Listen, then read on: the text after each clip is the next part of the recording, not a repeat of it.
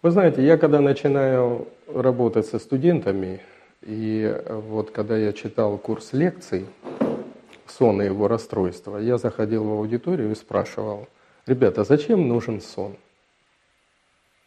Большая часть ответов была такая, ну, профессор, сон нужен, чтобы отдыхать.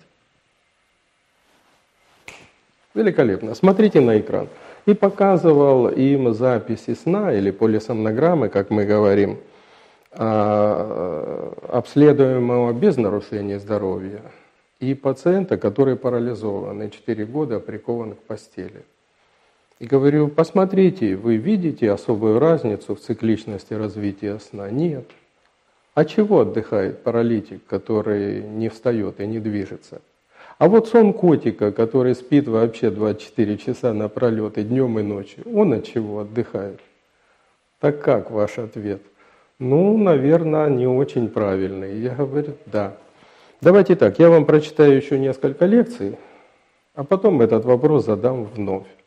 И через несколько лекций, когда уже ребята понимают, что сон – это процесс активный, а не пассивный, как учил нас Павлов, что развивается хранительное торможение, нейроны все засыпают, а, и вот наступает сон.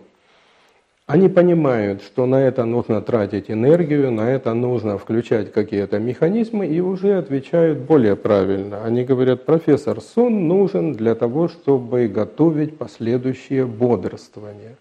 Я говорю, хорошо, это уже ближе к теме. И когда в конце курса мы смотрим записи сна, которые мы делаем в отделении реанимации, у тех лиц, которые находятся в коме, и когда возникает вопрос у неврологов, а можно ли выводить из комы этих пациентов, есть ли вероятность возобновления у них сознания или нет. Когда мы накладываем свои датчики и сенсоры и потом анализируем записи, мы говорим – цикличности, свойственной смены сна и бодрствования у этого пациента мы не видим. Поэтому выводить его из комы с надеждой на сознание нельзя. Вы получите персистирующее вегетативное состояние, человек растение. Глазки будут открыты, крики будут звериные, взор не будет фиксироваться ни на чем. Естественно, ни узнавание каких-то окружающих или близких речи не идет – и пока э, такое существо, жизнь в нем поддерживается через гастростому питания, через капельницы, жидкости, ну, что-то в этом э, существе теплится. А вот когда мы видим а, цикличность появляется, в наших показателях, свойственной смене сна и бодрствования, мы говорим, вот, вот теперь выводите из комы, и теперь вероятность возобновления сознания достаточно высока.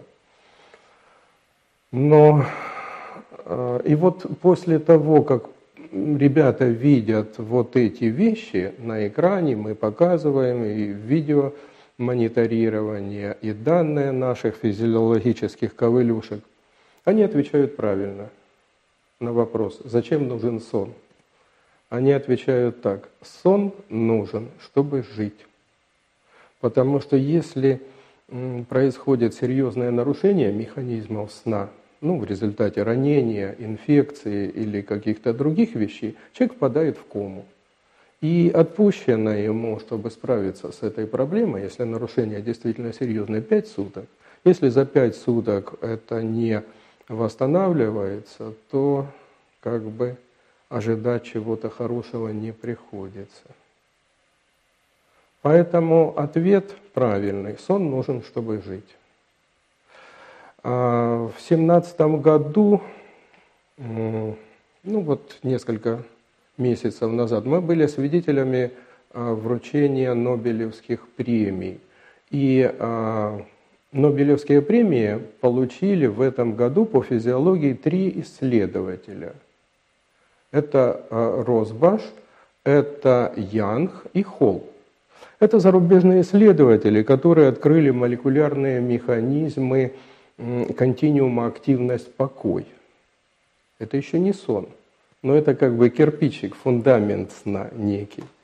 Активность покой у всех хладнокровных организмов. То есть все те, у кого кровь холодная, вот они, э, значит, э, в рамках такого цикла и живут. Поднялось солнышко, тело стало теплее, побежали импульсы. Ну и затеплилась жизнь, начала ящерка шевелиться, ловить там мушек. Село солнышко, температура понизилась, и как лампочка выключается, так и ушло, ушла деятельность ганглиев, передвижение импульсом по нервным волокнам, и наступило оцепенение. Вот это континуум активность покой. И из этих клеток были созданы теплокровные организмы, потому что других клеток у природы не было. Только клетки, кирпичики хладнокровных организмов. Кровь стала теплая, мы стали независимы от внешней среды, мы могли уже что-то делать, мы не впадали в оцепенение, но вот клетки головного мозга, с ними надо было что-то делать, и природе пришлось решать обратную задачу. Как заставить клетки, которые ночью должны э, прекращать работу, работать и работать активно? Потому что сон, вот мы с этого начали, процесс активный не э, торможение, как думал Иван Петрович Павлов. И надо было растормаживать клетки разных регуляторных структур, но делать это по-разному.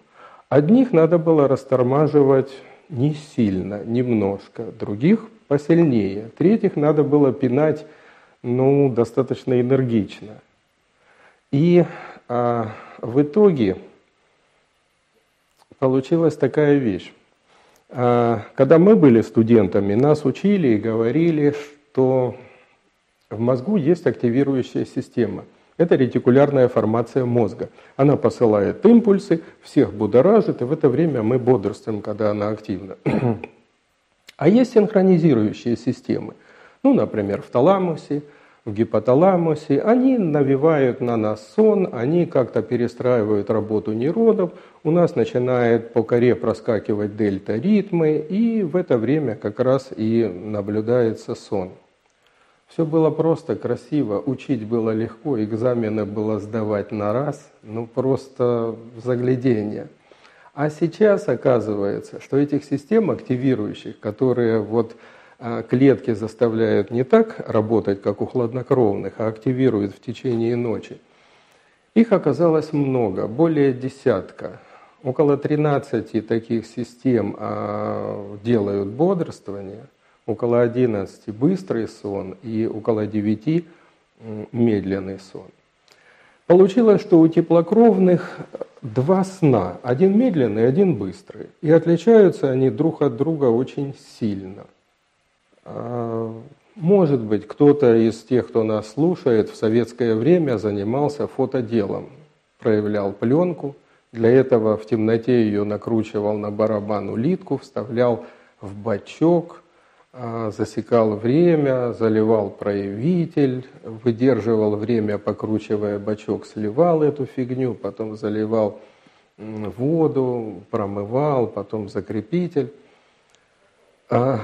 Что-то подобное происходит с мозгом. Когда мы видим разные ковылюшки, прикладывая электроды, изменения электрической активности, это говорит о том, что существенно меняется нейрохимия мозга. Так вот, нейрохимия медленного сна, быстрого сна и бодрствования отличаются как небо и земля. Впечатление такое, что какой-то волшебник берет мозг вместе с твердой мозговой, паутинной и сосудистой оболочкой – вынимает его с черепной коробки и погружает в одну нейрохимическую среду. И там мозг находится во время медленного сна. В это время царствует только гамма-аминомасляная кислота. Других медиаторов практически нет. Ни одного моноамина нет. Когда мы э, от медленного сна переходим к быстрому, впечатление, что мозг перекладывается в другой сосуд совершенно с другим нейрохимическим составом. Там как раз много а, моноаминов, там а, гистамин, а, дофамин, и в то же время гамма-аминомасляная кислота. В быстром сне мозг необычайно активен, но движений никаких нет. тонус мускулатуры нулевой. Мы растекаемся по подушке или по матрасику, как студень. Поэтому э, мы, у нас не работают ни поздние рефлексы, ни проприоцептивная афферентация. Вот э, в бодрствовании я знаю, в каком состоянии рука. Вот она вытянута вправо, и я спокойно этой рукой достаю там до носа. Проблемы нет, я не смотрю на нее. А во сне, когда тонус нулевой, изгибателей и разгибателей, мы ничего сделать, ни одного движения невозможно, кроме движений глаз. Глазки двигаются, и небольшое подергивание лицевой мускулатуры. И двигается в ритме сновидческой активности, вот когда мы смотрим сновидение. А быстрого сна больше всего под утро – Потому что когда мы засыпаем, сначала медленный сон. сон. Сначала нейрохимия идет, которая направлена на восстановление энергии, метаболитов мозга, нужных потом в бодрствовании. А вот в быстром сне говорят о том, что идет компенсация эмоций, нереализованных в бодрствовании. Про сновидческую активность мнение разное. Вот есть профессор Корабельникова из Первого Московского медицинского университета – она полагает, что анализ сновидений, а, если выполняется профессиональным терапевтом, имеющим сомнологическую подготовку, может привести к пониманию рисков заболевания вот в той или иной сфере.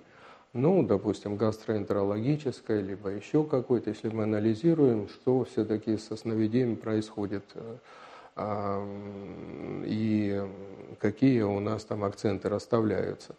А другие исследователи, ну, например, профессор Ковальзон из Московского института проблем экологии и эволюции, он говорит, ребят, до сновидения нам не нужны, это не для нас вообще. Это внутренняя работа мозга и какие-то отголоски на экране сознания, как-то всплески нам они видны. Но анализировать их – это дело дохлое. И заниматься каким-то анализом – это это мозг работает, и отголоски этого как-то высвечиваются. Поэтому нечего тут думать и гадать. Ну и нейрохимия бодрствования кардинальным образом отличается от медленного и быстрого сна. Еще раз мозг вытащили и уже в третий сосуд с другой нейрохимией погрузили – и вот это вот и есть бодрствование. Но как он качественно был в прежних сосудах, такое и качественное бодрствование мы получим. А раньше качество, о качестве сна судили только по продолжительности. Ты поспал, дружочек, 7-8 часов?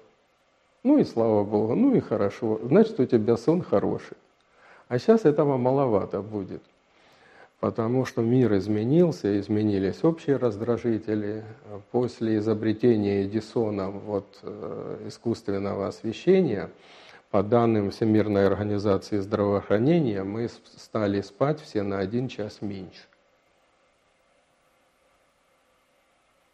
И многие медики и физиологи говорят, это не есть хорошо, это нам аукнется. Поэтому сейчас о качестве сна надо говорить, проанализировав вот сигналы и вот эти вот ковылюшки, которые мы пишем, когда накладываем наши нашлепочки на мозг, на сердечко, когда регистрируем дыхание, когда строим поле сомнограммы, только по ним можно судить, качественный сон или нет –